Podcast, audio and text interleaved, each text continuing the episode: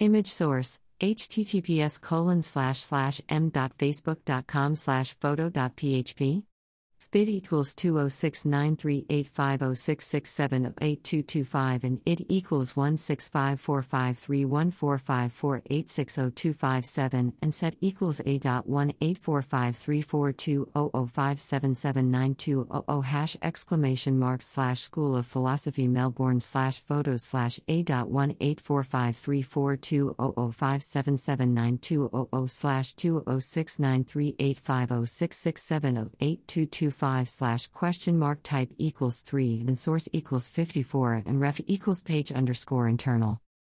Sometimes my job asks me for energy I don't have. Sometimes I am so spent from responding to students all day that I cannot hold a conversation with my family. I can do the listening bit but can't manage the replying bit. Sometimes I'm bereft of ideas when I need them.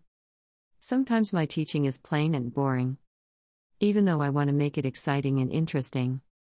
And I feel beaten by the system. Sometimes my correction and reporting demands so much time. I live on nervous energy. Just to get through. Sometimes I need to. Just stop and cuddle my dog. Or watch some escapist TV. Or listen to music that soothes my soul.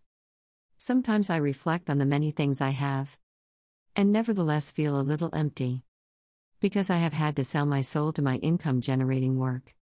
To such an extent, and for so many years, that I am frustrated with lack of progress in what I feel drawn to do. And that feels as it sounds mean spirited and selfish, ungrateful and ungracious.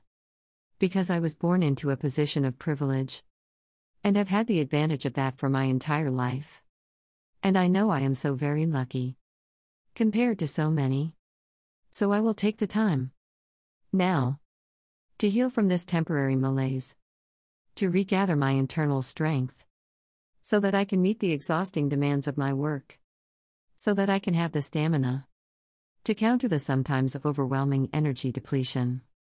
Which is an inevitable and unhealthy companion to my work. As a change merchant transforming the lives of hundreds, if not thousands, of students. Until then, please don't ask me for more. I can't give it right now.